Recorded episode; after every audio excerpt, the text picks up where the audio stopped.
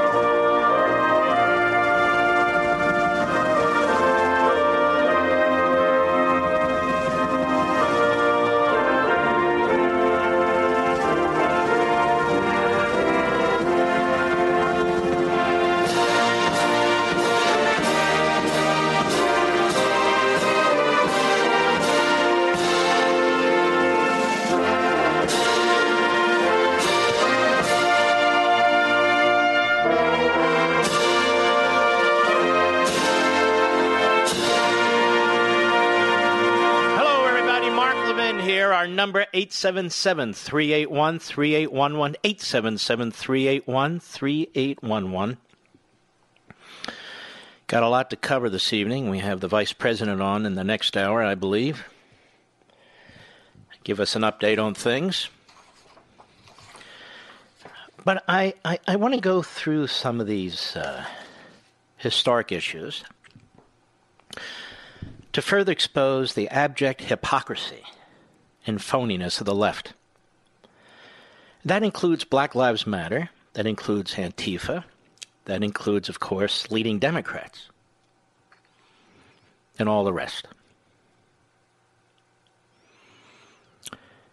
Now, we've talked about Robert Byrd. Robert Byrd was a Grand, Grand Kleagle, whatever the hell that is, in West Virginia as a young man. In other words, he actually was one of the founders of, of the Ku Klux Klan in West Virginia because most West Virginians were for the Union.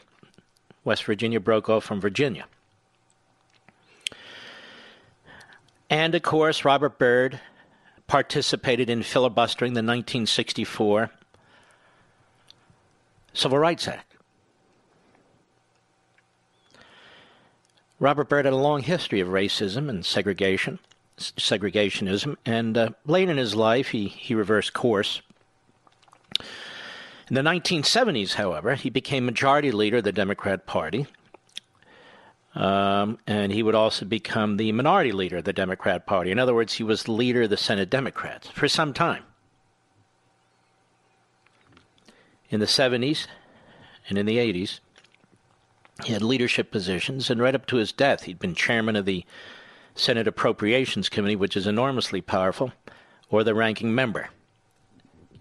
That position, again, assigned not just by seniority, but by the Democrats. Now, Nancy Pelosi is very selective in her outrage about racism and segregation and bigotry. She wants 11 Confederate statutes removed from Statuary Hall in Congress. This is the first time she's ever said a thing about it. She's been in Congress since, I believe, 1980 or 81. Never said a word. Tim Kaine believes that America started slavery in 1619 because he's an ignoramus, but that's beside the point. This man was Attorney General of the Commonwealth of Virginia, he was governor of the Commonwealth of Virginia, and never ever talked about taking anything down. Uh, we take this movement to its logical extreme, we should let the South go. Just let it go. Because much of the South, not all, but much of the South was part of the Confederacy. Since it was part of the Confederacy, it should go, which the Confederacy argued for in the first place, I guess. You can see how the hard left and the uh, and the Confederacy there overlaps, and I'll show that to you in a minute too. Now the media know that Bob Byrd was the head of the Senate Democrats for a very long time. The media know that Bob Byrd passed away in 2010, and the media know that they can go online to C SPAN and find the video and audio of Democrat after Democrat after Democrat praising Robert Byrd. So why don't they play that for us? Why don't they show it to us? Because it doesn't fit the narrative, and they're all Democrats too. Their family members are active Democrats, so this isn't about what they say it's about. The sports world, all Democrats, 90% of it. Hollywood, all Democrats, 90% of it.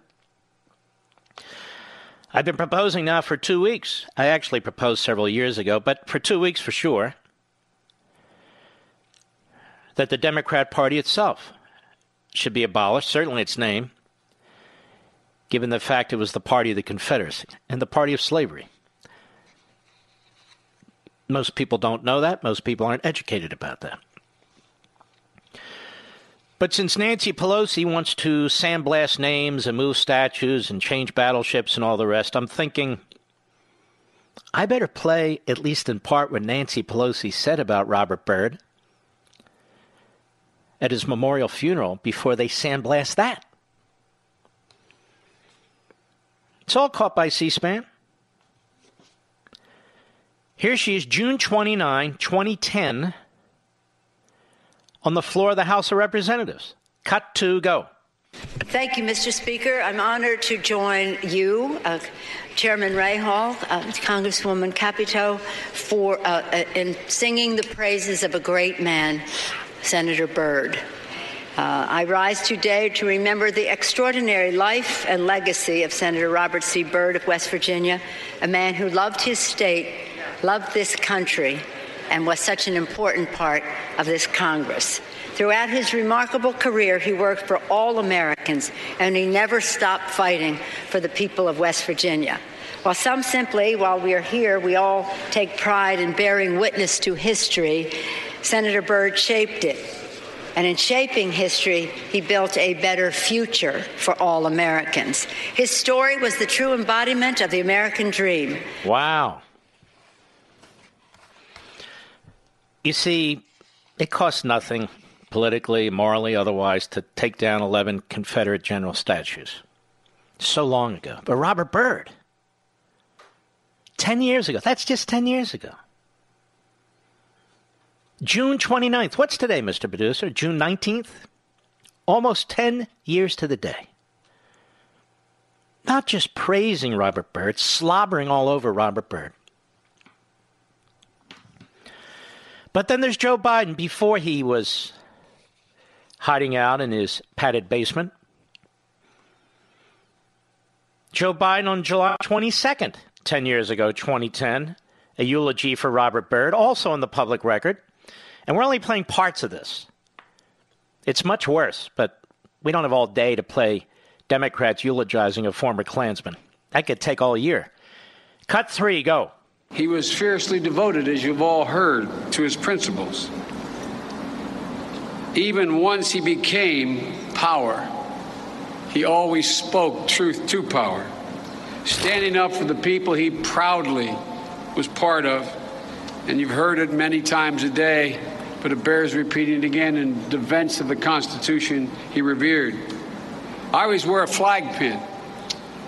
But I was afraid he'd be looking down today because every time I'd wear the flag pin on the floor, he would grab me, take my pin, and put on a Constitution pin. That's the pin I'm wearing. Hmm. That's when Biden was vice president of the United States. He wasn't done. Cut four, go. And then I got in his good graces. I tried to run for president. He said, I don't want any senators running for president. I said, well, I said, why, Mr. Leader? He said, because you never come back and vote when I need you. So I made a promise that no matter where I was, if he called me and said he needed my vote, I'd drop whatever I was doing and I'd come. And I kept the commitment. The only one, I might add. That got me back in his good graces again. Ah, they love that Robert Byrd. Give me some of that Robert Byrd.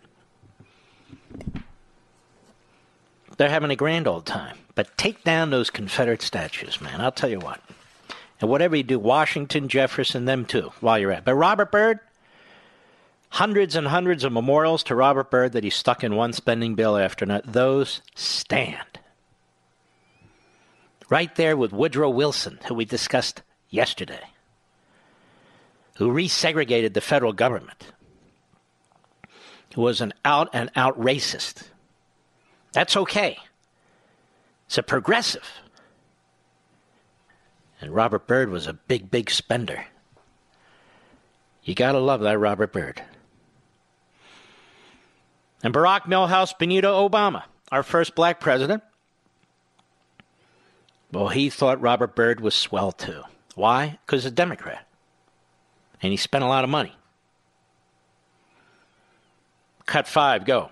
Determined to make the most of every last breath. The distinguished gentleman from West Virginia could be found at his desk until the very end doing the people's business. Delivering soul stirring speeches, a hint of the Appalachians in his voice. All right, hold on. The Appalachians. It's the Appalachians. All right, never mind. Go ahead. Stabbing the air with his finger, fiery as ever. Years into his 10th decade. He was a Senate icon. He was a party leader. He was an elder statesman. And he was my friend. That's how I'll remember him. And he had been a Klansman. But that's how he'll remember him as his friend. Here we are trying to purify our culture. The Democrats, the left, the Marxists, the anarchists, book burners all, movie burners all, TV burners all,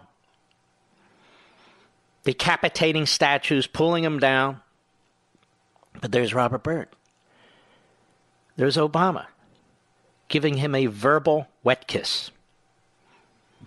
Obama, Biden, Pelosi. I could have played you 20 more. We could be doing this all night.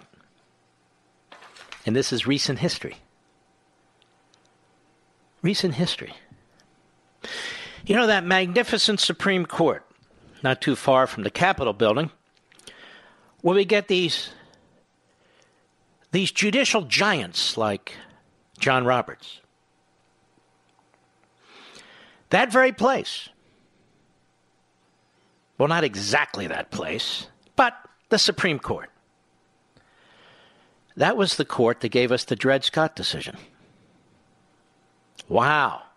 I think that has to come down, don't you, Mr. Producer?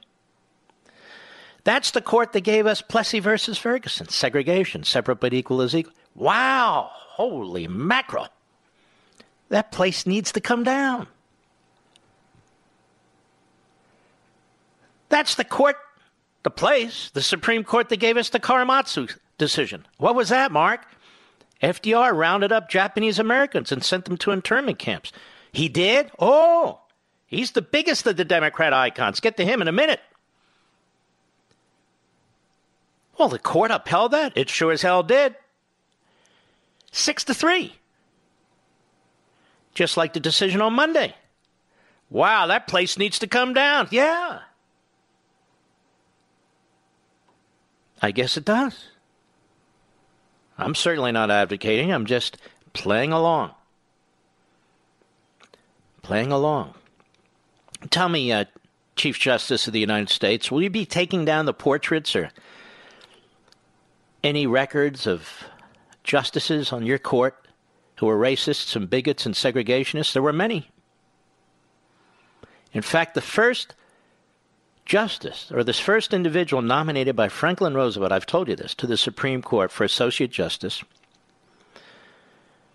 was a guy by the name of a Black. Hugo Black.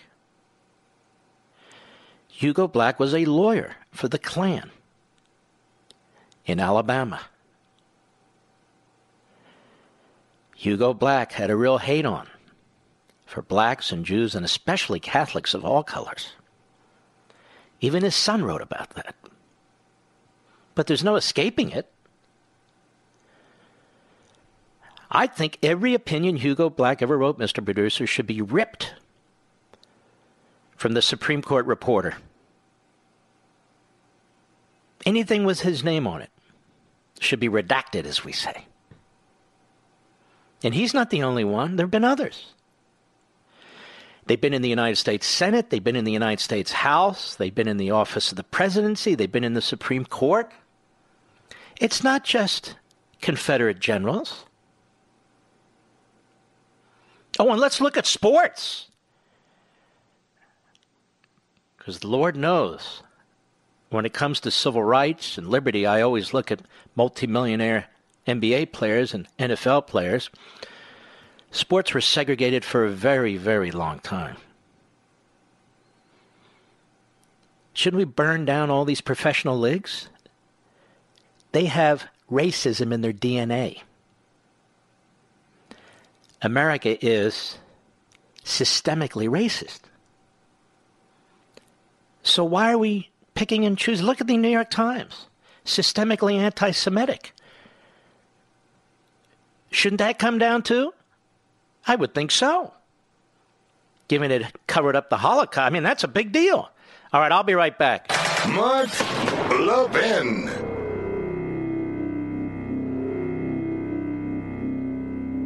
At Hillsdale College, faith and learning are integrated in pursuit of a common end. And I've been talking a lot about four pillars of the Hillsdale College mission learning, character, faith, and freedom. Today, I'd like to focus on faith. As the founders of our nation knew, God is indeed the first authority and the motive toward which all learning moves. Hillsdale understands that we come to really know things through reason and faith, and their students are taught to pursue truth through both. Founded in 1844 by Christians, students of all faiths are welcome at Hillsdale College and always have been. How does the college teach the essentials of the Christian faith and religion, all students must take a course, the Western Theological Tradition, as part of Hillsdale's rigorous core curriculum. The college also offers majors in religion, philosophy in religion, and Christian studies. Hillsdale's campus is a welcoming place in which to discuss and practice faith. Respectful dialogue among Christians of different denominations and with students of non Christian faiths is just one hallmark of this stellar college. Now, to learn more, visit levinforhillsdale.com. That's L E V I N for Hillsdale.com, levinforhillsdale.com.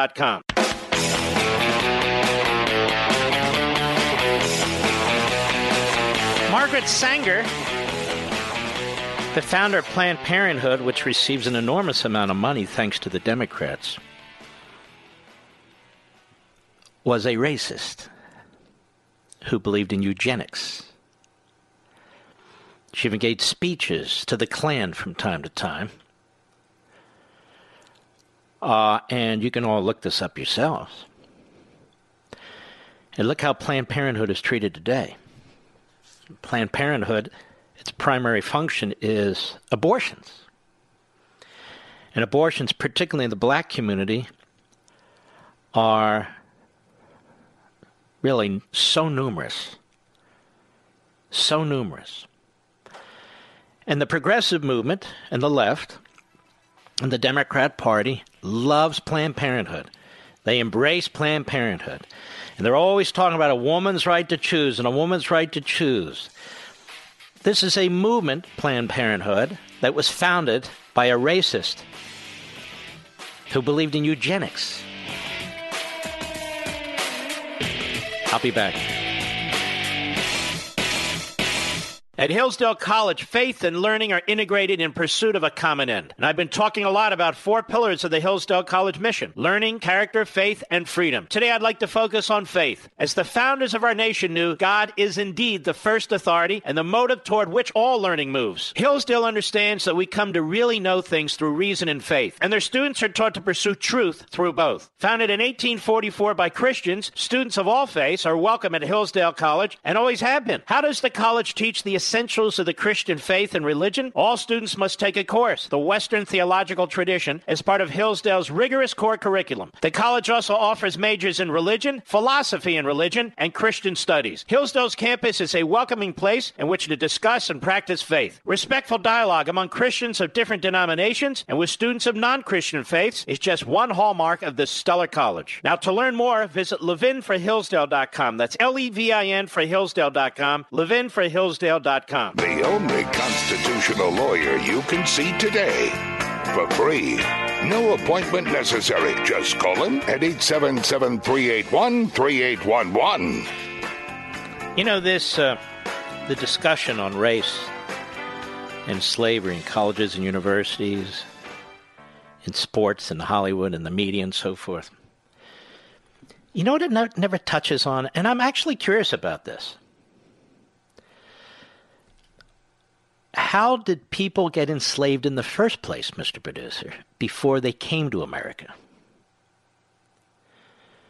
That is, who was responsible for enslaving them as well as putting them on the ships? We know a lot about people being put on ships. The information's out there.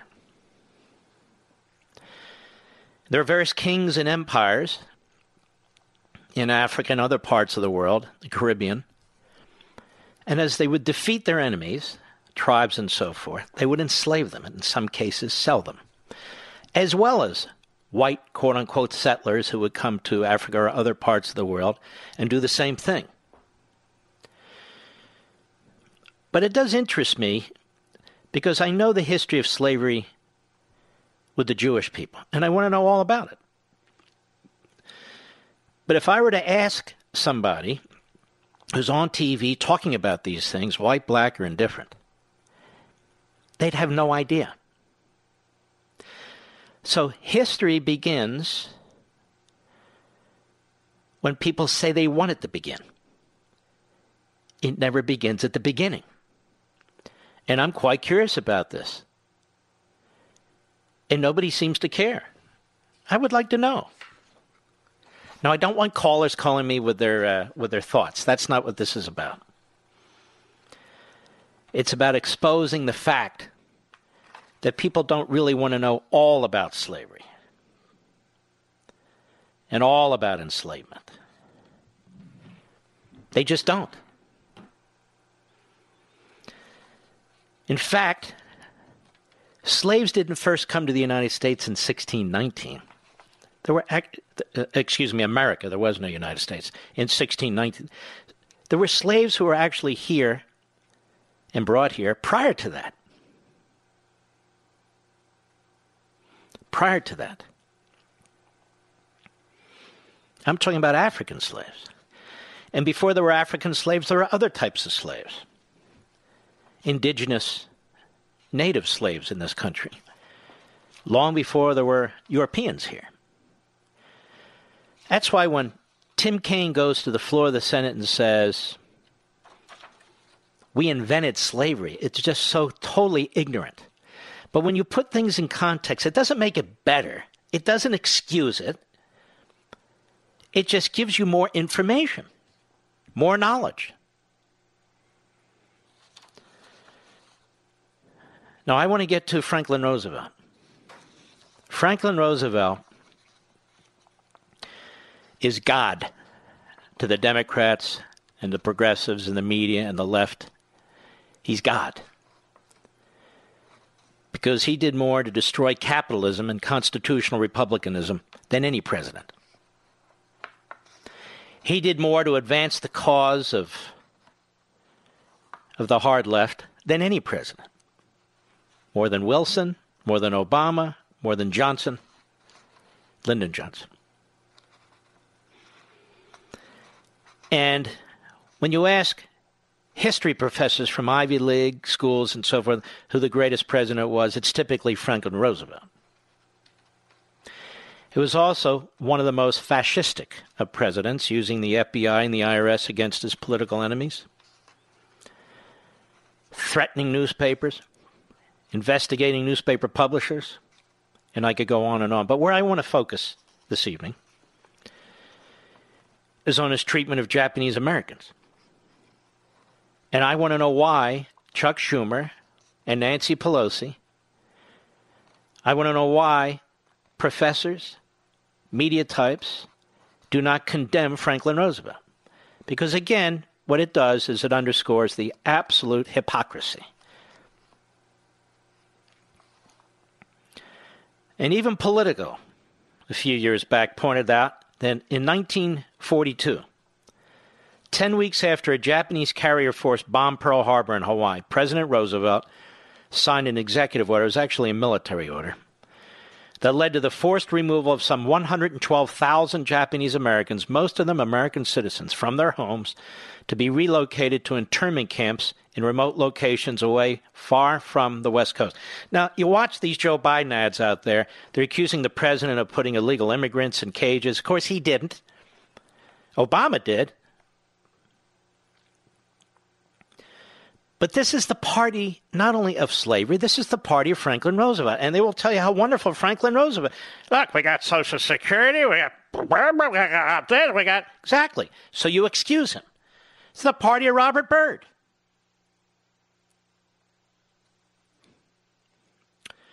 About 80,000 of the 112,000 were second generation, U.S. born Japanese who held U.S. citizenship or third generation children. You know, Mike, in other words, beyond DACA, they're actually citizens. The rest were first generation immigrants born in Japan who were ineligible for U.S. citizenship at the time under U.S. law.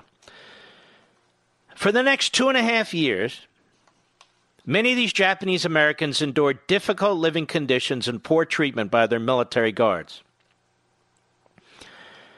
Nobody talks about this. Franklin Roosevelt. He has his own memorial in Washington, D.C. They talk about tearing down Jefferson and we're going to do this to Lincoln. They never talk about Franklin Roosevelt's memorial. They never talk about the various buildings named after Woodrow Wilson. Now, why would that be? The presidential directive had authorized the removal of any or all people from military areas, quote, as deemed necessary or desirable, unquote. The Pentagon, in turn, defined the entire West Coast as a military area. And the U.S. Census Bureau assisted the military sponsored internment efforts by providing confidential neighborhood data about Japanese American residents. In 1944, the U.S. Supreme Court, in a 6 3 decision, and this was the Franklin Roosevelt court, he had packed it. Every single member of that court was appointed by Roosevelt upheld the constitutionality of the removals. Justice Frank Murphy, one of the dissenters, was 6 to 3, wrote that the exclusion of Japanese Americans, quote, falls into the ugly abyss of racism and resembles the abhorrent and despicable treatment of minority groups by the dictatorial tyrannies which this nation is now pledged to destroy. Wow. He must be saying that about Franklin Roosevelt because it was Roosevelt's order.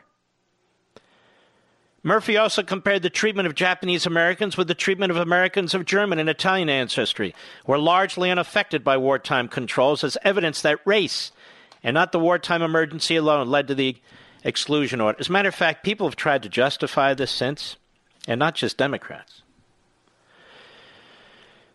But even back then, this was considered an extremely radical decision.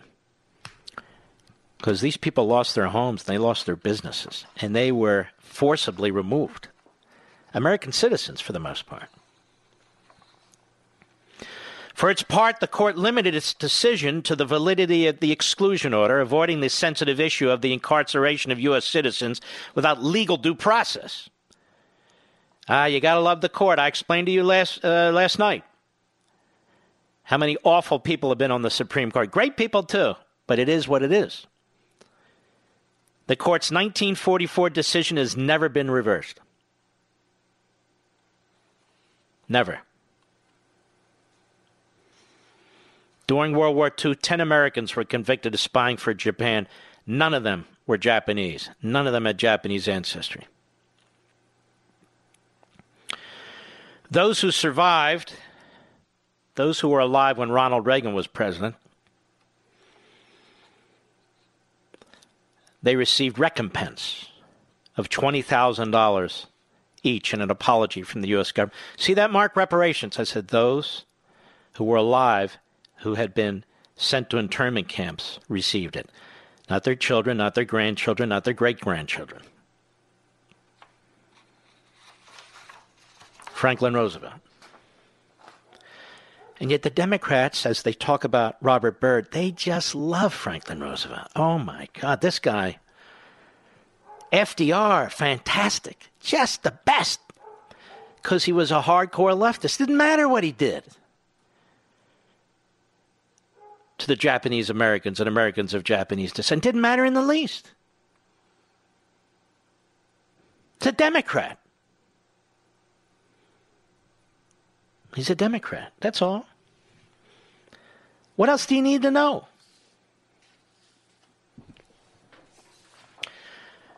Now, there were things going on during the mostly peaceful protest, which were mostly violent in certain respects and in some places. There's an excellent piece by Daniel Greenfield. While we're getting in the race and religion, here we are. This is where we are. I didn't bring us here. In frontpage.com. I told you several times that I had a rabbi on this program, Rabbi Burg, about what happened in synagogues in LA and the swastikas and the other stuff that was there. Now we know why. First of all, I want you to hear from one of the founders of Black Lives Matter. If you just think it's about police reform and so forth and so on, you're dead wrong. She's the co founder. Her name is Patrisse Cullors, C U L L O R S, I believe. On Twitter, uh, it was on the Real News. And here in part is what she said Cut 13, go.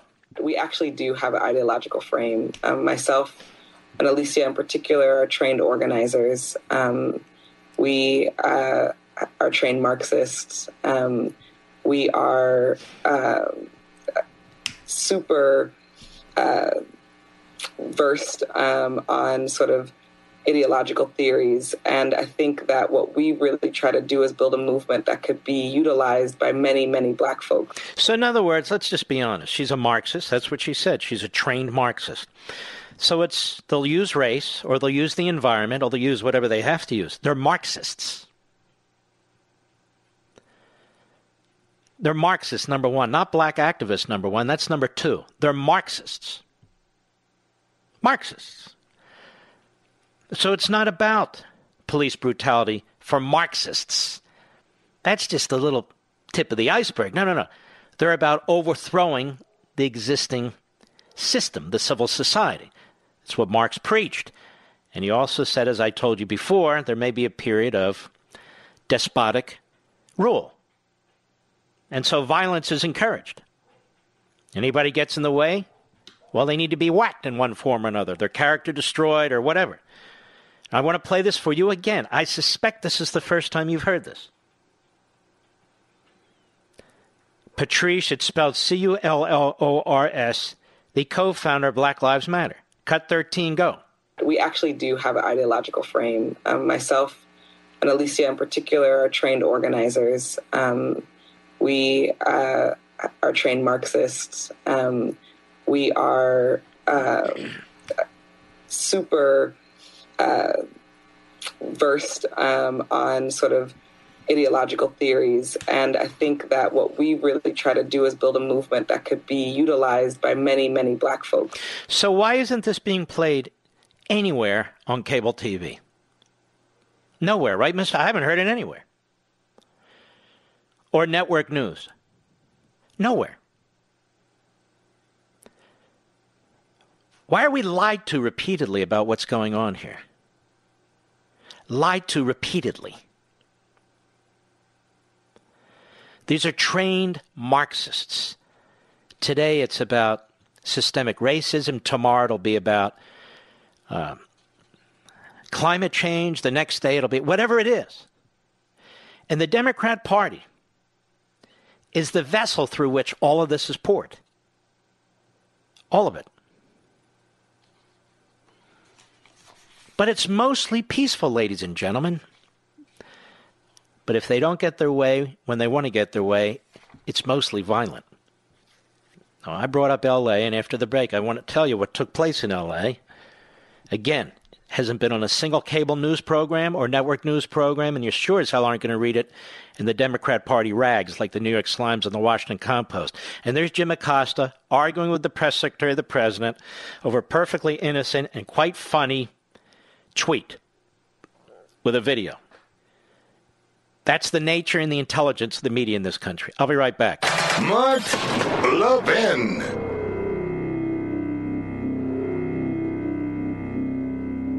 At Hillsdale College, faith and learning are integrated in pursuit of a common end. And I've been talking a lot about four pillars of the Hillsdale College mission learning, character, faith, and freedom. Today, I'd like to focus on faith. As the founders of our nation knew, God is indeed the first authority and the motive toward which all learning moves. Hillsdale understands that we come to really know things through reason and faith, and their students are taught to pursue truth through both. Founded in 1844 by Christians, students of all faiths are welcome at Hillsdale College and always have been. How does the college teach the essentials of the Christian faith and religion, all students must take a course, the Western Theological Tradition, as part of Hillsdale's rigorous core curriculum. The college also offers majors in religion, philosophy and religion, and Christian studies. Hillsdale's campus is a welcoming place in which to discuss and practice faith. Respectful dialogue among Christians of different denominations and with students of non Christian faiths is just one hallmark of this stellar college. Now, to learn more, visit levinforhillsdale.com. That's L E V I N for Hillsdale.com, levinforhillsdale.com.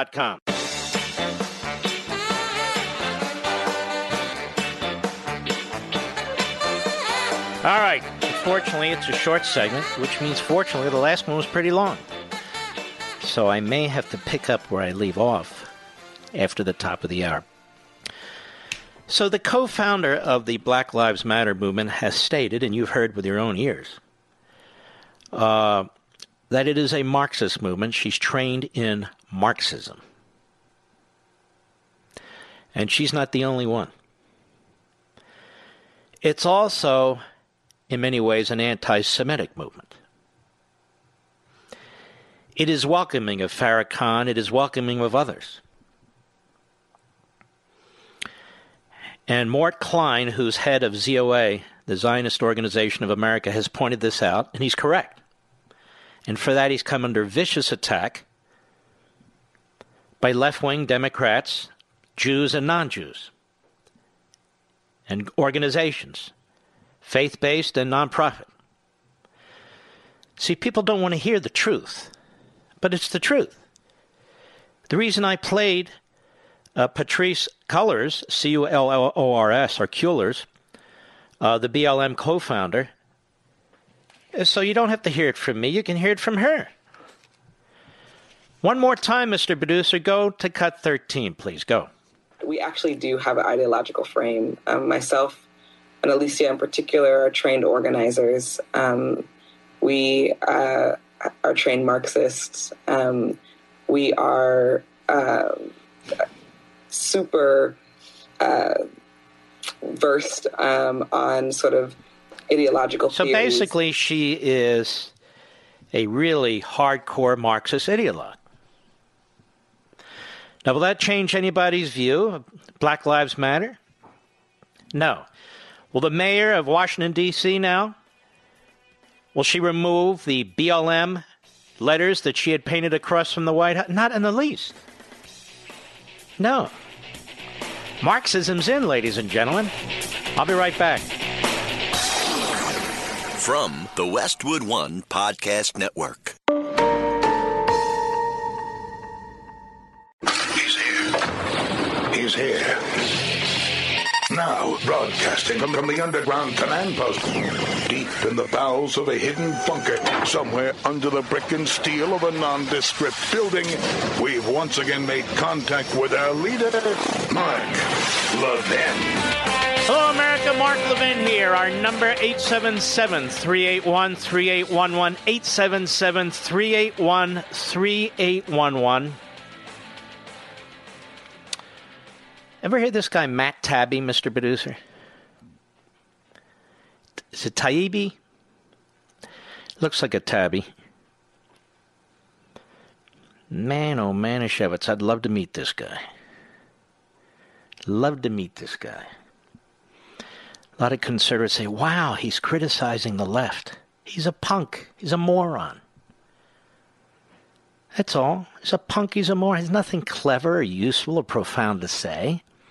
He's a foul mouthed buffoon. And now, millions of you never heard of this clown before, Suddenly you're going to look him up. Go ahead. Wow, he's actually criticizing the fascistic left. Really? He's a clown. He writes for Rolling Stone. Nobody serious writes for that. He does a podcast. Are you familiar with that, Mr. Producer? With a woman, I don't remember her name. Halpern or Halper or something? Wow. Another low life. Oh, Katie Halper. Another life. Gee, let's all listen into that podcast. But they're pretty sick. They really are. Maybe I'll circle back. Maybe I'll maybe I'll do a "This Is Your Life" on this show. I don't know. Right, Maddie? Right, Katie? Two true putzes. But I want to move on. I told you about what was taking place in LA as it was taking place. We had Rabbi Burg here from Aish. And he was saying, look, there's things going on there, and they're not being reported. And they're not being reported. Instead, we get all day long and even into the night uh, the president's rally in Tulsa. And is it safe? Is it dangerous? Will they be wearing masks? I mean, I know your head is spinning because just a few days ago, when we had mostly peaceful protests and a lot of not so peaceful protests, there's no discussion about masks and the coronavirus, except to the extent that the experts and the commentators downplayed it. Well, look, you know, it's a civil rights issue here. If people get the virus, they get the virus. Daniel Greenfield over at the uh, front page is quite quite a sharp guy. He's a Shillman Journalism Fellow at the Freedom Center, an investigative journalist, and a writer focusing on the radical left and Islamic terrorism. Says it's no coincidence. Now, and then ask yourself why everything I'm telling you tonight has not been in the media. Even Matt Taibbi. And what's the other one's name? Katie Halper. The two useful idiots. Even they don't cover it. They're focused elsewhere, like on, oh, never mind. It's no coincidence that the riots here escalated in Fairfax, a part of LA, the icon of the Jewish community. I saw the Watts and the Rodney King riots. They never touched a synagogue or a house of prayer. The graffiti showed blatant anti Semitism. It's Kristallnacht all over again, Rabbi Shimon Raichik, a Chabad rabbi in LA, wrote.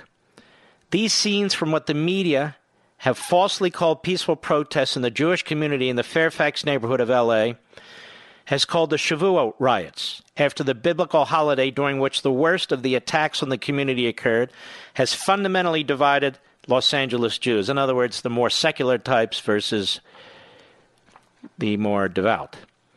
Allison Rowan Taylor. I don't really care about her. The, new, the, looting not only devastated countless small businesses in the area, but graffiti, some of it explicitly anti Semitic, was scrawled across at least five Orthodox Jewish synagogues and three religious schools. The attack on our community last night was vicious and criminal. Fairfax is the center of the oldest Jewish community in Los Angeles.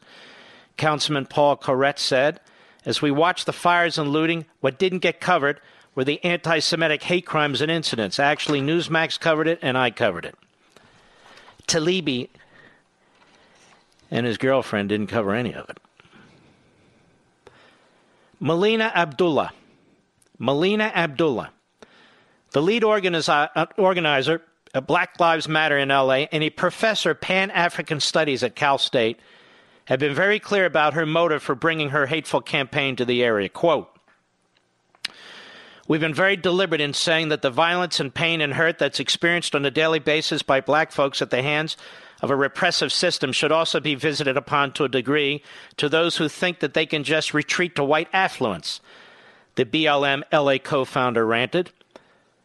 Melina Abdullah has a hateful record of appearing at Farrakhan and Nation of Islam events, he writes, and uh, praising the anti Semitic hate group and its leader. When Facebook decided to remove Farrakhan over his hateful rhetoric toward Jews, the Black Lives Matter LA co founder came to his defense. Quote Facebook and Instagram's decision to ban the Honorable Minister Farrakhan, along with known white supremacists, represents the ultimate in false equivalencies, she complained. As a black community, we should be very wary when others attempt to silence our leaders. We should also think about how to organize beyond social media. I continue to appreciate the minister's fearless leadership and intense love for our people.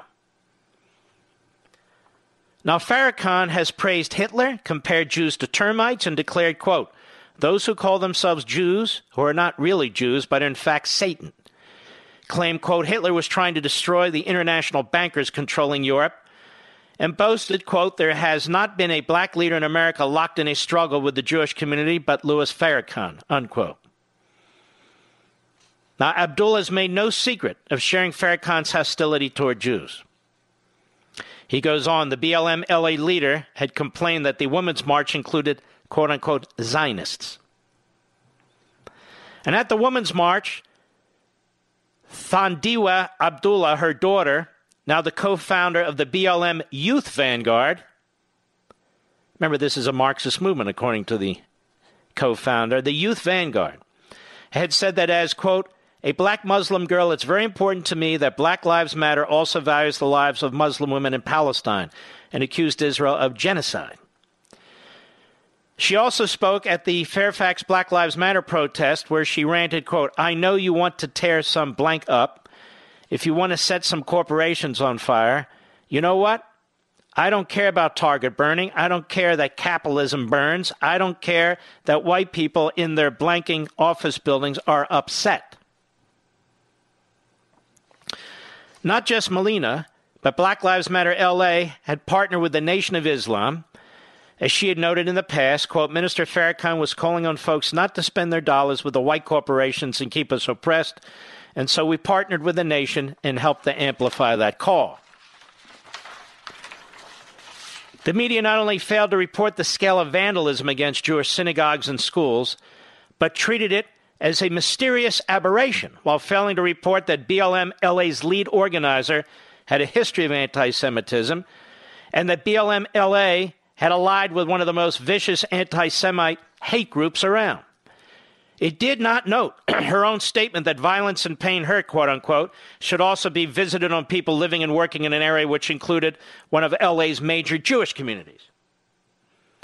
The media repeatedly described Abdullah as an activist against police violence while ignoring her affinity for a racist black supremacist hate group whose leader has described Jews as satanic and subhuman, and it goes on. That's your media today. That's your media today. And so, why don't they talk more about Black Lives Matter? Co founder Alicia Garza, to whom the other co founder was talking about in the video, San Francisco Weekly of the Bay Area. Um, she studied political thought in college. She didn't get engaged in leftist politics until she graduated. When she landed an internship in 2003 with School of Unity and Liberation, an Oakland training program for social justice organizers. Now, in the San Francisco Weekly.com news, quote, when I trained in sociology, we would read Marx, we would read de Tocqueville, and we would read all these economic theories, but in a void, she says. It never got mentioned in those classes that social movements all over the world have used Marx and Lenin as a foundation to interrupt the systems that are really negatively impacting the majority of people. And through SOUL, Garza began working with Just Cause Oakland, a new organization that in 2002 successfully passed a ballot initiative, Measure EE, that established just cause eviction protections for Oakland tenants. And Garza's summer with SOUL wasn't just about getting a political education and a leftist analysis around capitalism and imperialism and white supremacy and patriarchy and other archies, I guess, as she described it, but a crash course in grassroots community organizing. So there's one of the co founders, a Marxist. The other co founder, Marxist. Ties with BLM LA with the Nation of Islam and Farrakhan. And the rampant anti Semitism and graffiti on synagogues, including swastikas, that took place in the Fairfax community in LA. None of this has been reported on CNN. None of this has been reported on MSNBC. I don't know if it's been reported on any cable news programs. None of this has been reported by network news. You want to know why? Two reasons. They're scared to death to do it, or they just don't give a damn. It's target Trump, and nothing else can get in the way. I'll be right back. Mark Levin.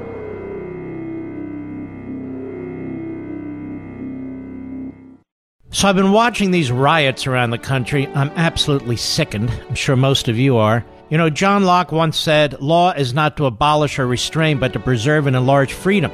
Where there's no law, there's no freedom. You want to let rioters burn down your cities? There goes your freedom. You want to get rid of cops? There goes your freedom. You want to elect Joe Biden? There goes your freedom. As you've heard me say many times, I have a liberty agenda. And at Levin TV, which airs on Blaze TV, you can watch this come to life with our conservative, pro American content that reveres our Constitution and champions our individual freedoms. This is what we do each and every day. And there's never been a better time to check us out. Just go to levintv.com, L E V I N TV.com, and sign up today for a free 30 day trial. That's right, we're going to give you a full month of Levin TV and all the other great shows on Blaze TV at no cost to you but only if you subscribe right now at levintv.com.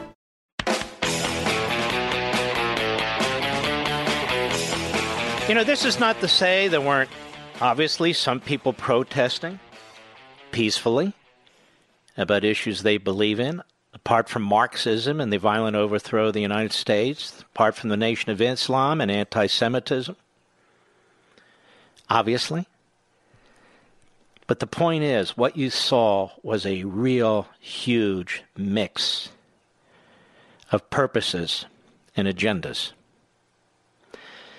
And when you hear the left and the media say this president isn't uniting the people, it is impossible to unite the people when you have these elements, these radical fringe elements in our society, which have as their purpose to disunite the people and to burn things down literally and figuratively.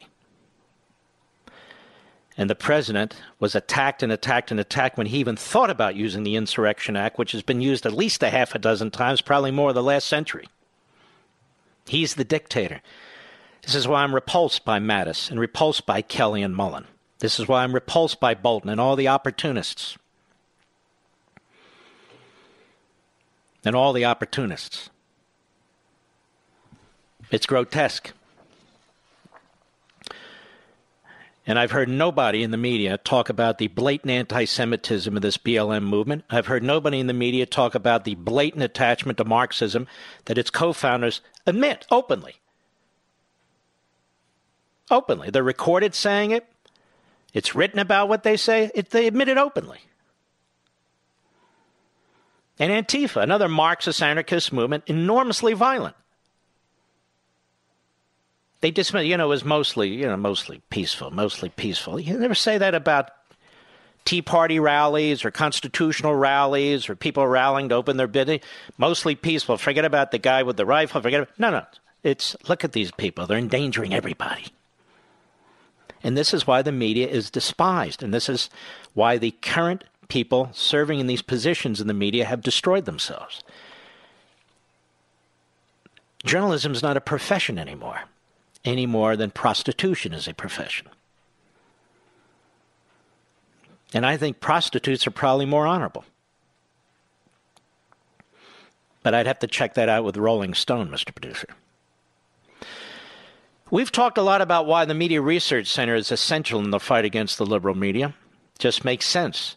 that they also lead the effort to expose and fight the censorship of conservatives online with their MRC Tech Watch department. MRC Tech Watch monitors Facebook, Twitter, YouTube, Google, and others every day and exposes their efforts to censor conservative content.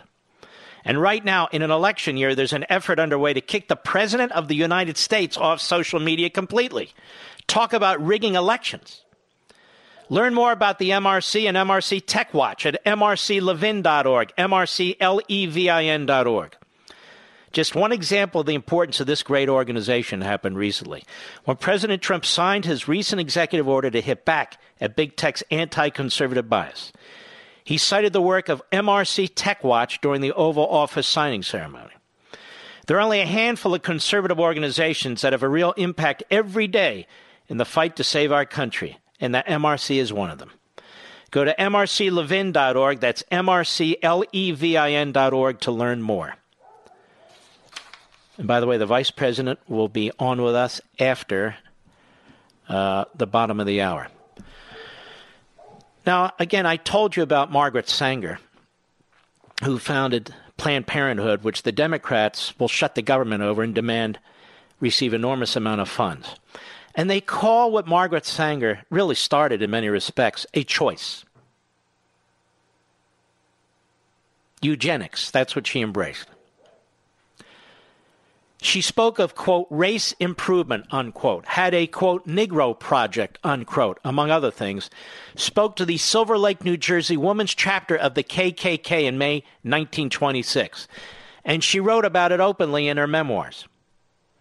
And yet there's a bust of Margaret Sanger in the Smithsonian Institution. There are streets and squares named for Margaret Sanger. And her Planned Parenthood disproportionately aborts black babies.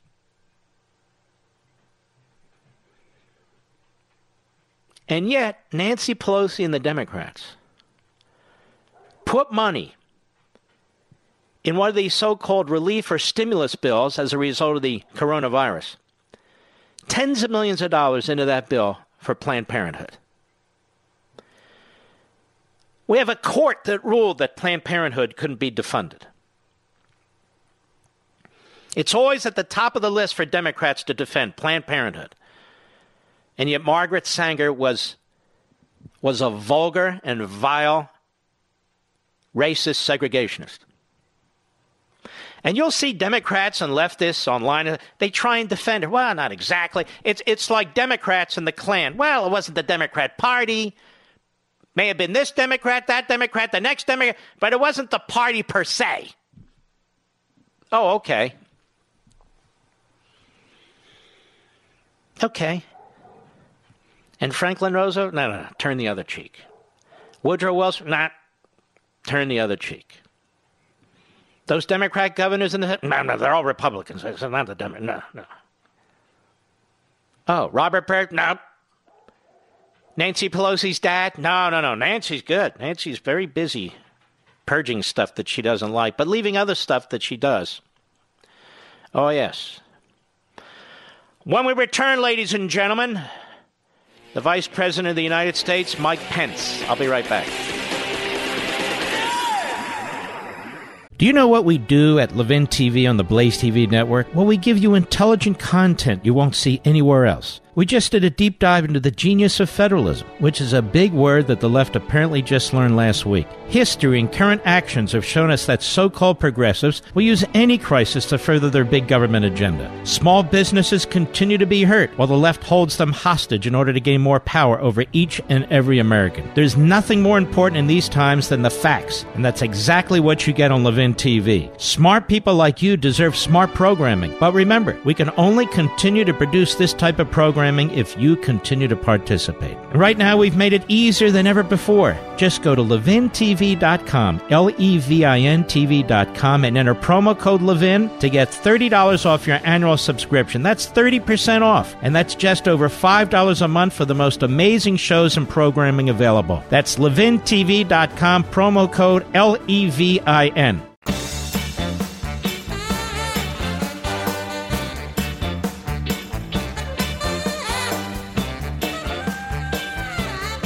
an honor to have the Vice President Mike Pence on the program. We go back a little ways, don't we, Mr. Vice President? we, we do, Mark. Great to be with you. Thanks Great for having me back you. on the show. Well, thank you. You know, uh, you all are going to have a, uh, a fantastic event in Tulsa. But I, am watching the media, the same media that basically uh, was quiet or worse when it came to the mostly peaceful protests. I think that's the phrase. And uh, they actually had experts come on and say this is different. This is okay. Obviously, the virus doesn't affect protesters. Now, the protesters before, who wanted the you know the governors and the mayors to allow them to uh, get back to their regular lives, they were spreading the virus. Now, you guys are spreading the virus. What do you make of all this? Well, it's such a glaring double standard. It's almost uh, it's almost hard to take seriously. Look, the. Mm-hmm the freedom of speech, the right to peaceably assemble, is enshrined in the First Amendment of the Constitution, and um, you know what. Uh, we, uh, you know, there, there's no excuse for the rioting and the violence and the looting, but those that were peacefully protesting had every right to do it uh, in this free society, and and the tens of thousands of Americans who who at this hour are making their way to Oklahoma have every right uh, to gather uh, and uh, and to stand by President Donald Trump and and and get this reelection campaign kicked off in, in just the right fashion. And we, we couldn't be more excited to be there. We're taking a, you know, we're taking the appropriate measures. People are going to be temperature checked on their way in. They'll be provided hand sanitizers and masks. But uh, this is really about uh, this is really about freedom. This is about the American people having an opportunity to let their voice be heard. And I, I can't wait to get there. And you know, it's, it is very frustrating, my audience. People have called in here that the mostly peaceful protesters get treated one way, and the 100% peaceful tro- protesters, that is, people who go to a rally, uh, get treated right. another way, and it's and it's very off-putting. It's very upsetting to people. Well, and it was it was also the you know people that were rallying peacefully to open up their states again. That's right. Remember how, how they were they were denounced uh, by the media and reckless and and uh, it just it's just one more example of the the environment that we're dealing with with the liberal mainstream media in this country. But I think the American people see through it. You know, I was in Michigan yesterday. I was at a couple of great companies that uh, uh, that have labored through this challenging time, uh, kept their employees on the rolls. I went by a, a local uh, restaurant run by a couple of retired firefighters and I, I got to tell you, the enthusiasm out there uh, everywhere I go uh, is uh, is overwhelming. I think people are ready. People are ready to get behind this president for four more years, and and uh, and people are ready to make America great again, again. Mark, do you ever think uh, Joe Biden's going to come out of his basement? Well, I th- you know, I think he has to at some point. Uh, somebody told me the other day that it's that it's been more than 75 days since he's answered questions from reporters in any kind of a press conference setting. And, um, you know, th- this president uh, almost every day is standing before reporters uh, answering questions and showing the kind of vigor that the American people uh, expect from their president. And, uh, but more than that, you know, I, I honestly think, um, I, I honestly think that uh, whether he comes out of the basement or not, the American people know the American people know that um, that you look at the record of the Obama Biden administration on the economy. I mean, I mean after. Uh, you know, after the the collapse uh, on Wall Street, uh, they oversaw what was the slowest economic recovery since the Great Depression. Mm-hmm. And this president, in just three short years, by cutting taxes, rolling back regulation, fighting for free and fair trade, uh, more than 7 million jobs created, record unemployment, uh, record low unemployment for Hispanic Americans, for African Americans. Uh, tens of, you know, 7 million jobs created. Tens of thousands of Americans saw their wages rising. So people know as we're opening up America again, and all 50 states are doing it, Mark. Mm-hmm. All 50 states and our territories are in the process of what the president calls a transition to greatness. Uh, I really do believe uh, that uh, the majority of Americans know uh, who can bring this economy all the way back. And in fact, bring it back bigger and better than ever before, and that's President Donald Trump. You know, Joe Biden, Mr. Vice President, used to like to call himself Lunch Bucket Joe. Now, honestly, never carried a lunch bucket in his life, but that's beside the point. What bothers me is there are a lot of lunch bucket Joes and Josephines out there that run our grocery stores and our gas stations, that drive trucks, that are going to work every day. You know, they're they're they're they're taking care, you know, with masks and all the rest of it. And to watch the the putative nominee of the Democrat Party, really, I think, stay in the basement when there's no more reason for him to stay in the basement is offensive to me. When when hardworking minimum wage people are out there working, and the vice president, and the former vice president of the United States won't leave his house. Well, Mark, it goes beyond that. Remember that a lot of those very same people you talked about never stopped working. They were in what we call essential businesses, including grocery store clerks including our healthcare workers, our first responders, people working in in vital industries in this country, and of course, uh, all of those in law enforcement and in our military. I mean. Uh, through the darkest days of this coronavirus pandemic, millions of Americans kept showing up uh, for work and doing their job. I, I had a chance along the last several months to thank a lot of truck drivers, and I know you got a lot of truckers that listen to your oh, yeah. show. God bless every single one of them. They kept food on the table. They kept uh, supplies rolling all across this nation.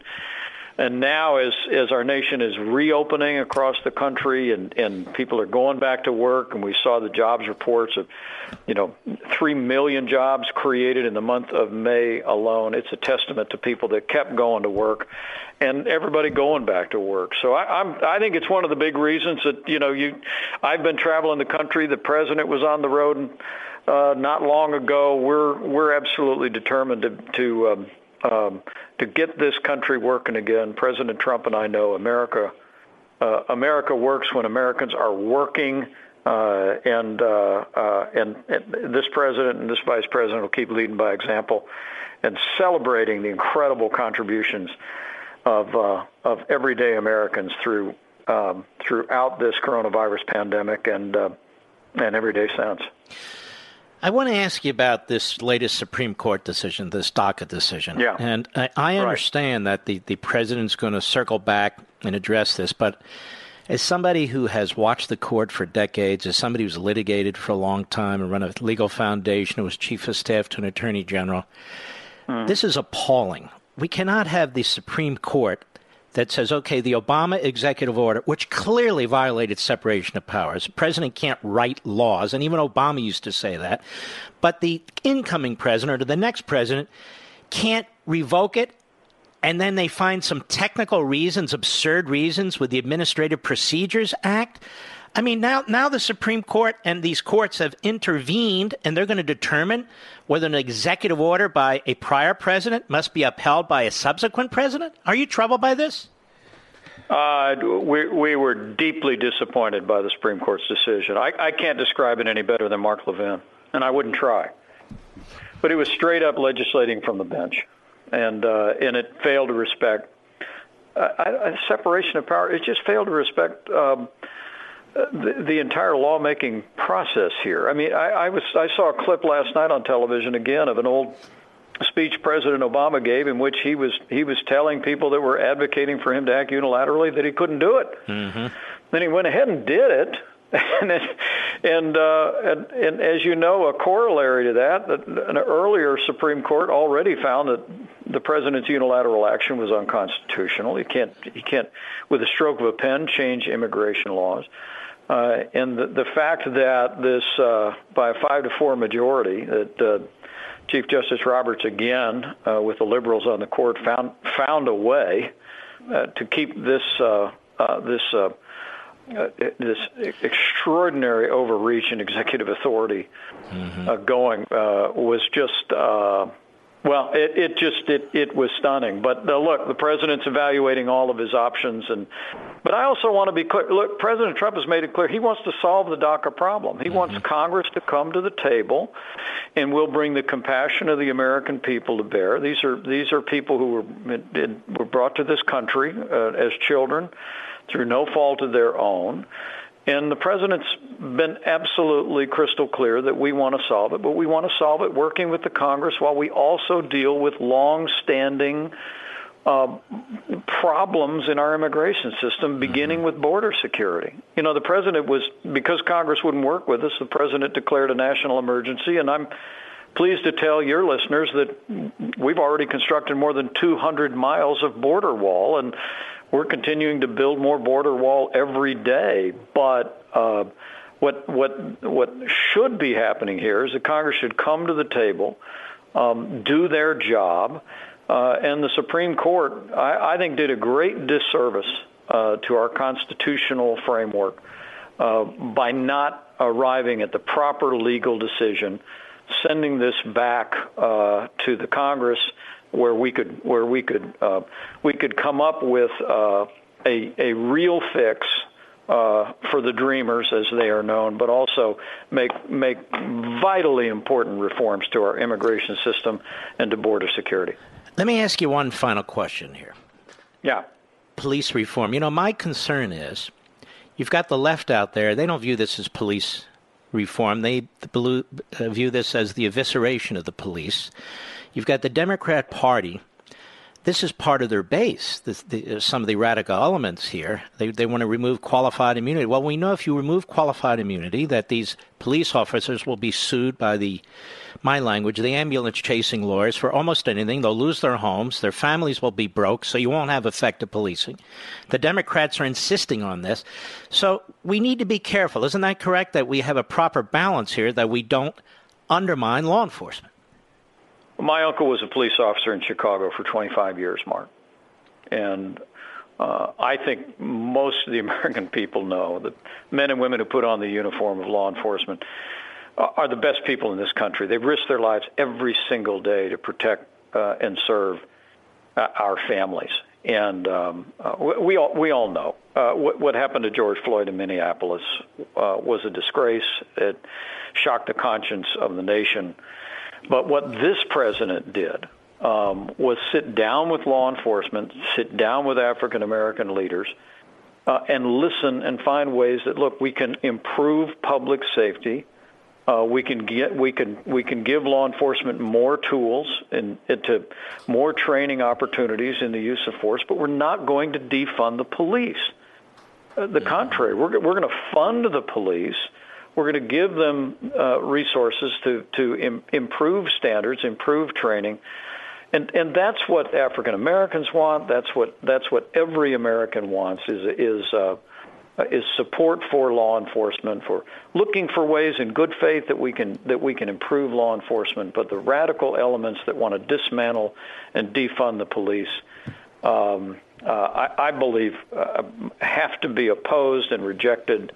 Uh, in this country, and I'm very confident. I'm very confident that they will. My hope is that uh, Senator Tim Scott gets a hearing uh, from Democrats on Capitol Hill that we can actually look uh, for ways to to uh, move legislation, but uh, what the president did this week with his executive order, it all begins with our commitment to law and order and to helping public safety improve by supporting law enforcement uh, and not supporting those who want to dismantle or defund the, the, the, incredible law enforcement agencies that, that serve our nation every day. Well, Mr. Vice President, I want to thank you. Be safe out there and, uh, and Godspeed. Thank you, Mark. Great to be with you. Great to be with you, too. Be well. We'll be right back. Mark Levin.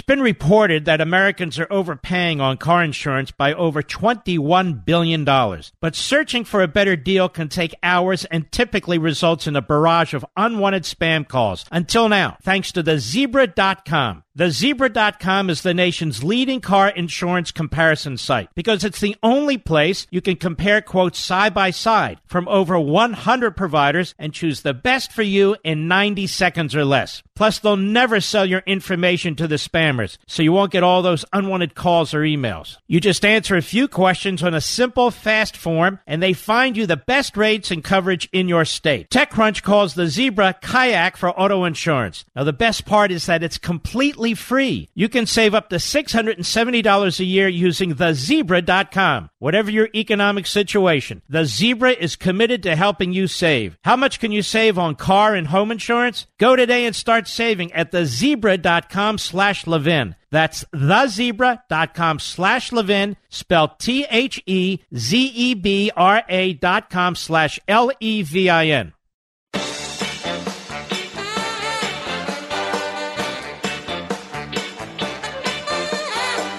You're here because we, as they say, speak truth to power, Mr. Producer. Don't you think? I think so. I have a very, very important Life, Liberty, and Levin on the uh, Fox News channel on Sunday, 8 p.m. Eastern, because we're going to cover two subjects. We're going to cover the subject of what's going on in our colleges and universities as relates to the to the protests and the riots and the other activities we've seen. And then the second half of the program, we're going to focus in on the media in, a, in quite a different way. I'm going to have two brilliant scholars, and we're going to go through this. Uh, because you see, what's going on in our universities and colleges affects the teachers that teach your children in middle school and elementary school and high school. Uh, we have tenured professors, many of whom are of a Marxist ideology, hard left anti American ideology. Our children are being indoctrinated, and we're subsidizing all this with their tuition and state and federal dollars. So we want to look at this. And we also want to look at the media with a, a truly unique uh, perspective of looking at the media and look at the statistics because the same elements that are in our colleges that are destroying academic freedom are in our newsrooms destroying freedom of the press. And by that, I don't mean the government is somehow destroying freedom of the press. I mean the people who are, are serving as and claiming to be journalists, they have destroyed freedom of the press because we're not really talking about a press here. We're talking about demagogues spewing propaganda. And there's perfect example of this. You can see the way the uh, the Tulsa rally is going to be covered and is being covered versus the uh, the looting and the burning and the mostly peaceful protesting going on in major cities in this country. The people who are bringing you the news are basically political Democrats and leftists. And the Democrat Party is the vessel through which Antifa, Black Lives Matter, uh, the anti Semitic wing of the Democrat Party, that's the vessel through which all these things are taking place. And it's hugely problematic. You see very little condemnation by Joe Biden, and did, of the looters and the rioters, passing mention same with Schumer. That oh well, they're mostly peaceful. That's the line. The Tea Party was 100% peaceful. The people who protested the closing of their businesses, salons, gyms, restaurants, gun shops, they were 100% peaceful, not mostly peaceful. They weren't violent in the least. And they were trashed. But there is a radical element to these things, and it's the radical element behind the scenes, and yet obviously, with me pointing this out more and more ubiquitous, that really take control of these events. It's not the morons who get out of college, who come from relatively wealthy families, who've been brainwashed into this sort of Marxist or soft Marxist ideology. It's not the morons who own who own sporting teams or who play uh, as uh, sports athletes. It's not the morons that drama schools produce uh, in our uh, universities. These these basically are are fools. It is the it is the Marxists who know exactly what they're doing, the Marxist anarchists. They know exactly what they're doing, whether it's race, whether it's the environment, immigrant, whatever it is. They're going to exploit and seize the opportunity. I'll be right back. From the Westwood One Podcast Network. is here. He's here. Now, broadcasting from, from the underground command post, deep in the bowels of a hidden bunker, somewhere under the brick and steel of a nondescript building, we've once again made contact with our leader, Mark Levin. Hello, America. Mark Levin here. Our number 877 381 3811. 877 381 3811. I am looking, Mr. Producer, for that Daily Caller piece that I think I just sent you to post. If you have that, can you can you send that back to me, please? It's very important. But I want to read something to you from commentary, which really summed it up beautifully, much better than National Review, as a matter of fact. And uh, they talk about the unraveling. The unraveling is in progress. A rolling crime wave under the guise of social activism has left city after American city shattered and smoldering. Armed anarchists seized territory inside Seattle with the blessing of local government. In Minneapolis and the other cities, a campaign to enfeeble or eliminate the police has gained full legitimacy. In Kentucky, the governor has vowed to provide free health care only to one racial group. In the private sector, companies such as Uber Eats have pledged their commitment to a policy of race conscious discrimination as well. And major media organs sanction all of the above as proper and good. The unraveling goes further still. Social justice mobs have taken aim at freedom of expression, inventing new heresies daily and ruining the lives of those who unwittingly give voice to them. Forced confessions and language prescriptions are the order of the day. Poetry, fiction, movies, and television shows, including children's cartoons, are canceled and excised from history. Instead, all art and opinion are now subject to the chopping block lest they provide insufficiently propagandistic. To rewrite the present, the mob has rewritten the past. They have forced upon us a distorted and grotesque version of American history. With the support of corporation and education boards, school textbooks, and curricula, they tell of an unredeemable America founding, not on the promise of human liberty, but human bondage. What's more, this history discounts the transformative progress on racial equality for which Americans, black and white, have given their lives. Through the violent politicization of all aspects of American life, the mob aims to destroy the country as we know it and replace it with a new one. An anti American that trades speech for violence, police for thought police, a free press for an indoctrination network, and the respect to the citizen for obeisance owed the mob. Sorry, I'm doing two things at once here. There's one way to stop the unraveling refuse the mob. We've seen again and again that the mob comes only for those who hope to please it. And when it does, no amount of apology will save you. We stand against the mob and all its aims. We stand against the chaos and the violence, the silencing of debate, the purging of heretics, the rewriting of history, and the destruction of the greatest country in the world. We will defend the most majestic achievement of humankind, the United States of America, against the most ignoble impulse in human history to tear down that which is good. They say we stand down, excuse me, we stand for a plurality of opinion in the public square. We affirm that the right to voice a minority opinion is equal in every respect to the right to voice a majority opinion. We therefore reject the public policing of opinion in all its forms a full airing of available facts and data on all topics. We welcome any impartial findings that may serve to advance discussion. No objective facts are beyond the bounds of deliberation and debate. A rejection of cancel culture and all it entails. We renounce enemies lists, online media mobs, and professional scalp hunts. Clear bright lines between speech and violence. We affirm that speech, spoken or written, no matter how egregious, is not equivalent in any way to violence. Similarly, physical violence is not a mode of speech. An absolute rejection of political violence, we affirm that lawless violence, even in the service of a just cause, is wrong. No exceptions, no excuses. The editor is a commentary, and they say, We hope you will join us.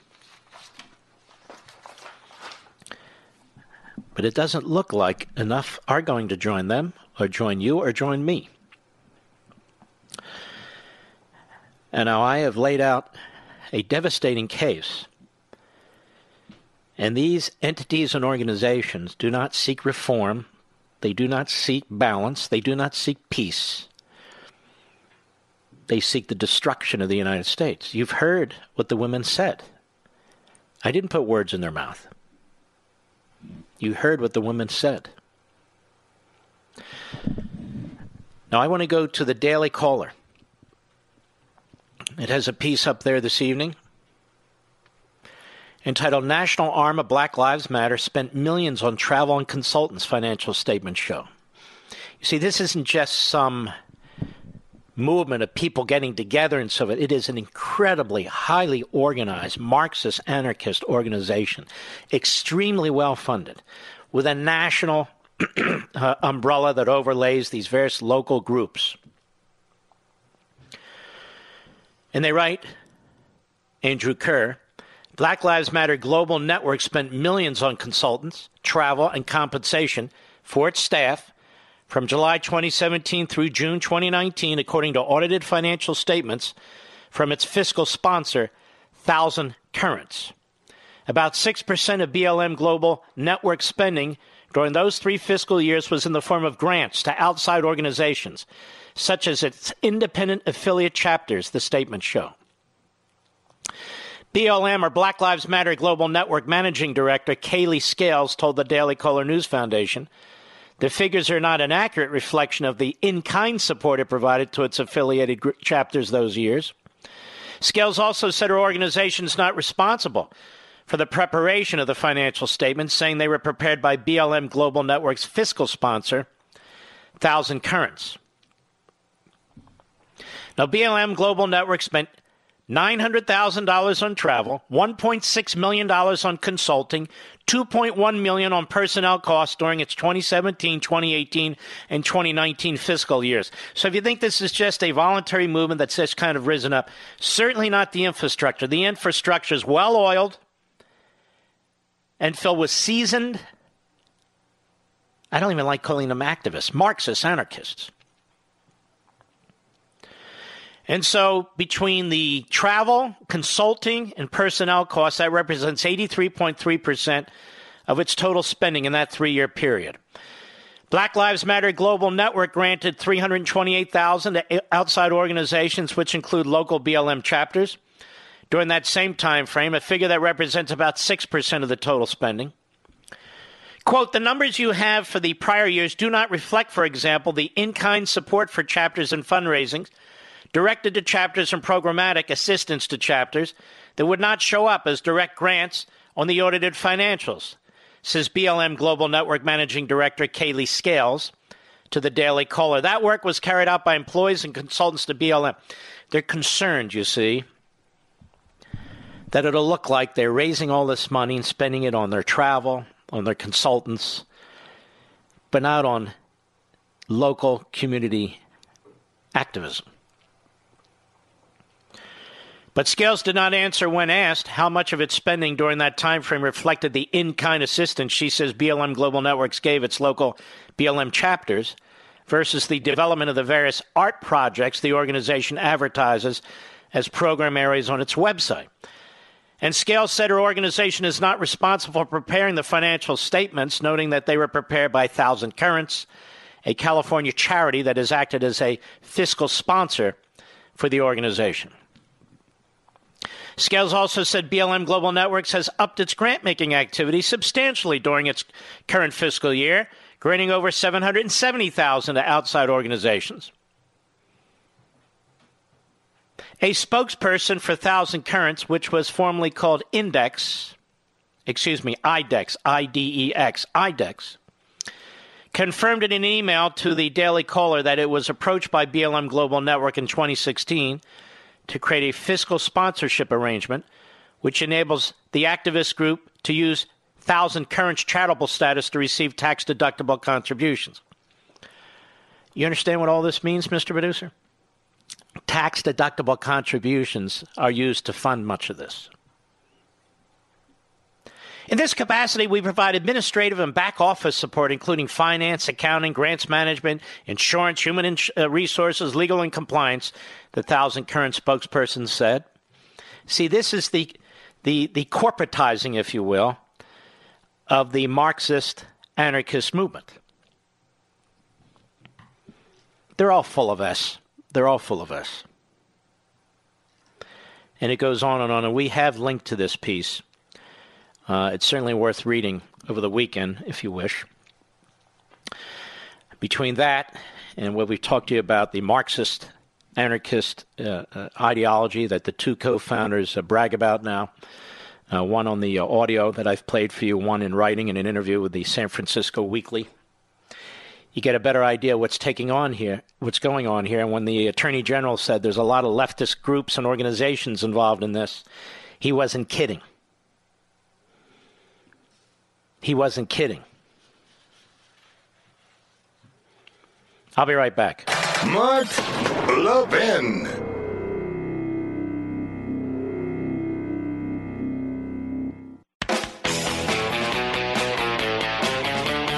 Mr. Producer, have you ever heard of a platform called Parler? It's sort of a small Twitter platform, isn't that about right? P A R L E R. Well, I'm going to do them and my buddy Bongino a favor, since Bongino is apparently a part owner of this thing. We're going to continue to post on Twitter and Facebook, but we're going to start also posting simultaneously on Parler. Are we able to do that, Mr. Visitor? We'll figure this out, okay? You did start it today? How did you? Did you read my mind? Isn't that strange? Wow. Honestly, we hadn't talked about this.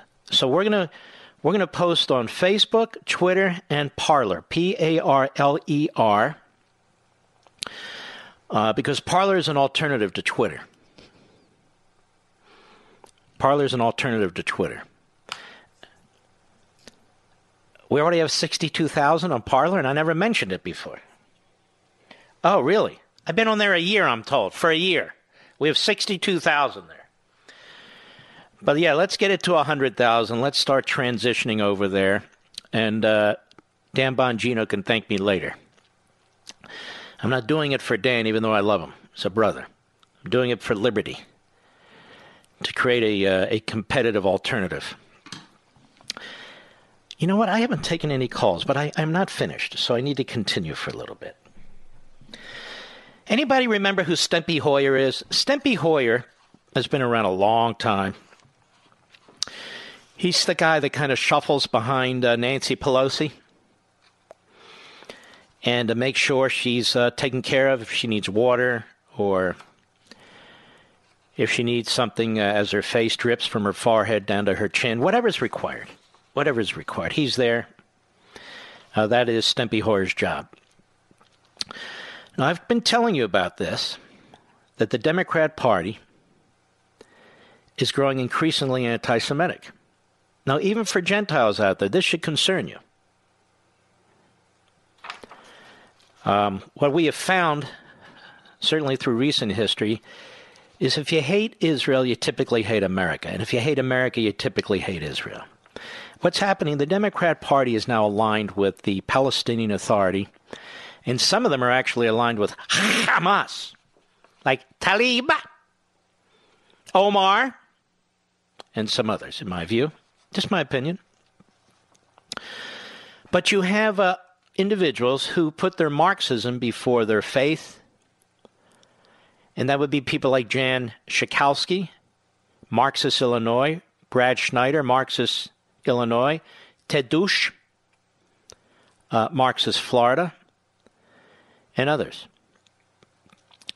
115 Democrat House members have added their names to a letter against, quote, this is the Jewish Insider, unilaterally annexing portions of the West Bank according to a list reviewed by the Jewish Insider, and they sent it to Israeli Prime Minister Benjamin Netanyahu, and that includes Steny Hoyer. Uh, Nancy Stretch Pelosi has come out and said the same thing. Um, The Democrats, almost half of the Democrats' senators have done exactly the same thing, including Jewish senators. But remember what I said Marx is their God on the left, regardless of religion. Now, what's going on here? Now, other individuals who signed this letter include Nita Lowey, Mark Pocan, Alan Lowenthal, uh, Ro Khanna, of course, Senator Bernie Sanders, Debbie Wasserman Schultz, Florida, Seth Moulton, Democrat, Massachusetts, always pretends to be a moderate, and Brad Sherman of California, another nut job. And uh, Nancy Pelosi has spoken out against this too. Now let's let's just take a few minutes on this. That's all it takes. Annexation. How do you annex your own property? Now, the Jews have been in Judea and Samaria for 3,500 years, give or take. And the left used to support indigenous peoples, right? Indigenous people. Now, the Jews have been conquered by a variety of enemies Babylonians, the Persians, the Romans, and so forth. Uh, enslaved for hundreds and hundreds of years. Uh, just look at the pyramids in Egypt. It was the Jews who built those as slaves, among other things. And you look at the horrific Holocaust that took place, and and so what happened is there were Jews that remained in the original homeland, their ancestral homes, and there were Jews who, over the millennia, they they lived in different parts of the world, Europe, and so forth. And many, after World War II, migrated back to their original ancestral homes, which they'd been pushed out of by Arabs, by Muslims, and others that I told you about.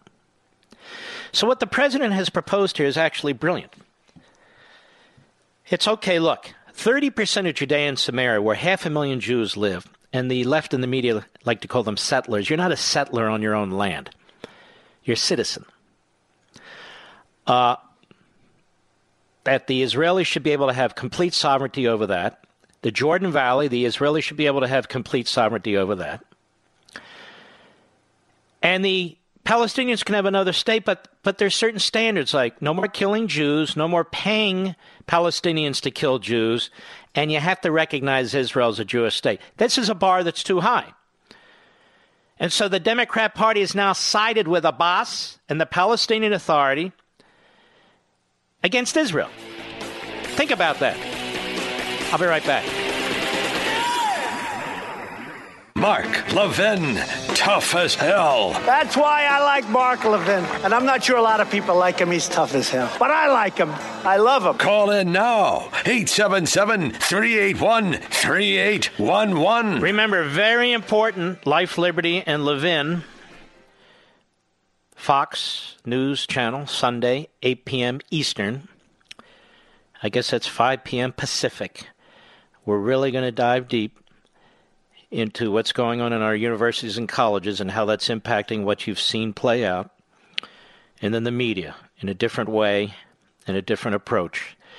They're really all one and the same. They're really all one and the same. And we need to do something about these things or this is going to continue. This is going to continue. And I want the police officers all over the country to know thank God you're there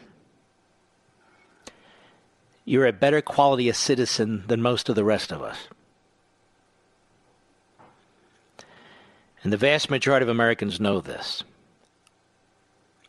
The problem is the inner cities are run by a single party with an iron fist, and they will do anything to hold on to power, including refusing to protect their law abiding citizens. But the entire country isn't this way, and every city is not this way. Police reform. Tim Scott doesn't have the guts to come on this program and discuss his bill. I will oppose his bill. I will oppose his bill. And the statistics don't even lay out a case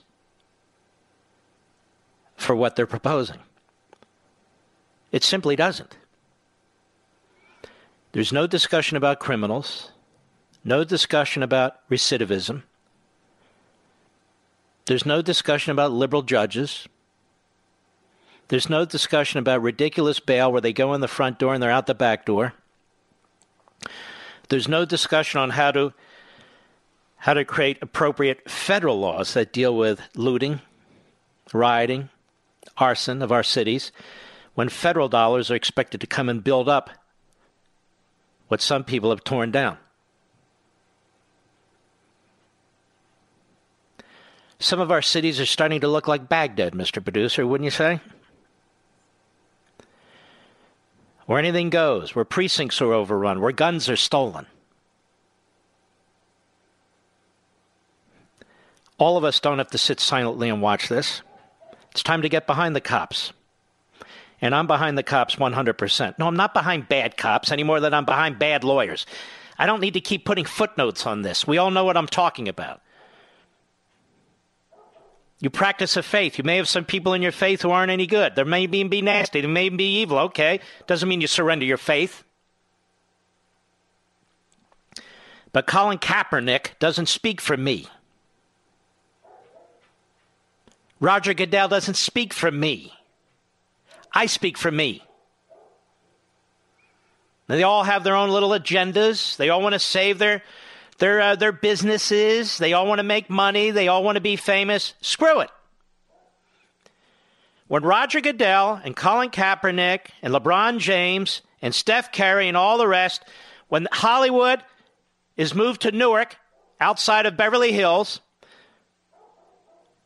when these multimillionaire athletes live in the inner cities and send their kids to the same schools rather than in the suburbs and other areas, maybe I'll listen. But I also know about Antifa and Black Lives Matter. I know because they've told us who they are. And I also know about the American media, the president's right. They are the enemy of the people because they've destroyed our media, they've destroyed our freedom of the press. Well, that's not friends of the people. They've destroyed part of the First Amendment. So I hope you'll watch it uh, on a Sunday night on Life, Liberty, and Levin, 8 p.m. Eastern. Oh, trust me, one day this, this, the, these forces, these fascistic totalitarian forces, trust me, they'll be coming for me. It's just a matter of time. And I will fight them like hell, win, lose, or draw. Well, look at this John Bolton. It's going to be a big interview with John Bolton on TV. Uh, count me out. No, no, you don't understand it's news. No, it's not. Why is it news? Well, look at his allegations. Right. That's not news. The Secretary of State has already accused Bolton of treason. And I can understand it. Lighthizer, the ambassador for trade, has already said Bolton is a liar. My friend Eli says, Well, I don't know him to be a liar. Well, okay, well, you're not actually a witness to anything any more than I am. This is a piece by Sean Davis and Mollie Hemingway at The Federalist, uh, which Google wanted to destroy. You'll recall Google, Twitter, Facebook, they all suck. They really do. They really do. And they're trying to influence this election. And I think that they're these these these attempt to influence these are basically massive in-kind corporate contributions that are illegal. They want to have corporate contributions. They have to set up political action committees and follow the federal campaign laws. I honestly be, believe the quickest way to deal with these these left-wing, multi-billion-dollar uh, corporations. The quickest way to deal with them is to uh, to uh, confront them under our federal campaign laws. They say here after John Bolton trashed George Bush in an op ed, that would be Bush 43. The former president complained that he had expended political capital on Bolton and got little in return. See, I never knew this. It turns out that John Bolton is utterly disloyal, except to the people in the media to whom he leaks, apparently. Turns out Donald Trump is not the only president who regrets tapping John Bolton as a senior national security advisor. In 2008, then President George W. Bush bitterly recounted his decision to hire Bolton over the objections of the Senate at the time. In 2005, Bush recessed appointed Bolton as his top envoy to the UN after it became clear he would not win Senate confirmation. Bush reportedly told an assembled group of political writers, Let me just say from the outset that I don't consider Bolton credible. Bolton was one of the primary proponents of the claim that Iraq had weapons of mass destruction, requiring a group invasion and regime change by U.S. troops. Quote, we're confident that Saddam Hussein has hidden weapons of mass destruction in production facilities in Iraq, Bolton said in 2002. Now, a lot of people said that. I gave my opinion based on that, as did most of you, but let's go on. After those claims were debunked and the promised weapons of mass destruction were never found, they write, he remained a steadfast supporter of the Iraq War, claiming it couldn't be proved that the ensuing chaos was caused by the decision to remove Hussein from power. According to New York Times reporter Peter Baker, who loves Bolton now, by the way, Bush told the assembled writers he did not think his hire of Bolton had been worth it in the end. Quote, I spent political capital for him, he said, complaining he got little in return. One of the writers at the meeting confirmed Baker's account in 2018. The Washington Post Max Boot, who's a reprobate nonetheless, ended his column, Why I Changed My Mind About John Bolton. Well, he's changed his mind, such as it is, about everything, with a retelling of what Bush had said at the meeting in 2008. Nonetheless, now, now it's going to be a very, very, uh, these interviews are, it's just like James Comey all over again, isn't it, Rich? I feel like it is. Who, who wants to hear this stuff? Now, just to let you know, it's breaking that Twitter has now removed the president's video of the little kids hugging each other. And the president used that as an example of how CNN lies, it's fake news. Uh, Mr. What was wrong with that, Mr. Boucher? What does that have to do with with anything that's offensive? Absolutely nothing. So you know why Twitter removed it? it had race connotations. Isn't that what they said, Mr. Producer? Race. Race. It had nothing to do with race whatsoever. So now they have removed. So now they have removed it from Twitter.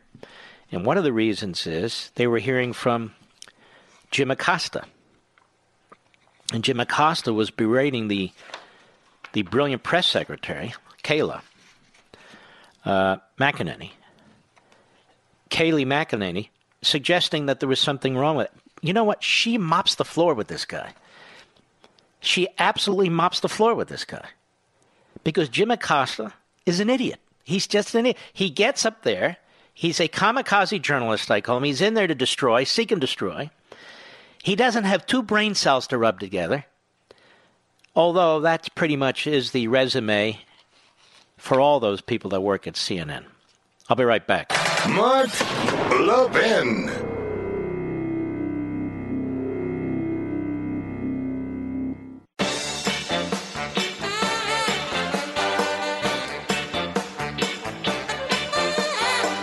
Couple quick announcements for Father's Day. And happy Father's Day to all the fathers and grandfathers and husbands out there. This Sunday, if you do this tonight, you'll get this in time. So many of you ordered my father's book, Our Police, that Amazon ran out of copies. So the publisher for Our Police has now provided enough copies to Amazon. They are fully stocked up. So that would be a very, very wonderful gift to give. I know it's for children but you're a father, or he is a father, and he can give it to his children to read. That's from my father to your father. Also, on freedom of the press, it's very, very important right now. It's it's it's very uh, poignant about what's taking place It's very, very deeply discounted if you're interested in that and you haven't gotten a copy yet, or your father or your grandfather or your husband hasn't yet. It's the perfect gift. You go on Amazon now and order it on Freedom of the Press. You'll have it by tomorrow, or you'll have it at least in time for Father's Day. So I wanted to mention those two things. In honor of you, you patriotic Americans who make this country work, law abiding, tax paying, you, every Friday.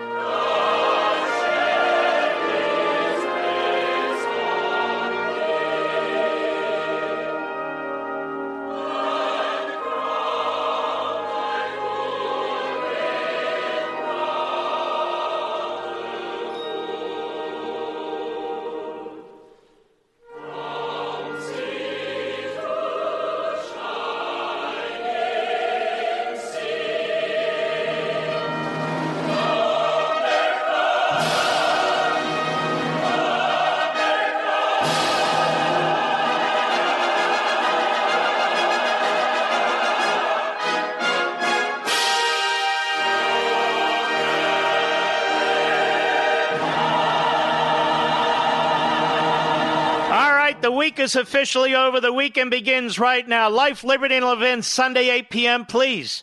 And happy Father's Day. We salute our armed forces, police officers, firefighters, emergency personnel. Thank you all, and God bless you, and we mean it. Good night, Spritey. Good night, Griffey. Good night, Pepsi. Good night, Smokey. Good night, Zelda. Good night, Gigi. And good night, my dear Barney. We miss you horribly. And good night, Dad. And good night, Mom. And good night, Leo. And we miss you horribly, too. Folks, hang in there. Hang in there. I'll see you Monday. God bless. From the Westwood One Podcast Network.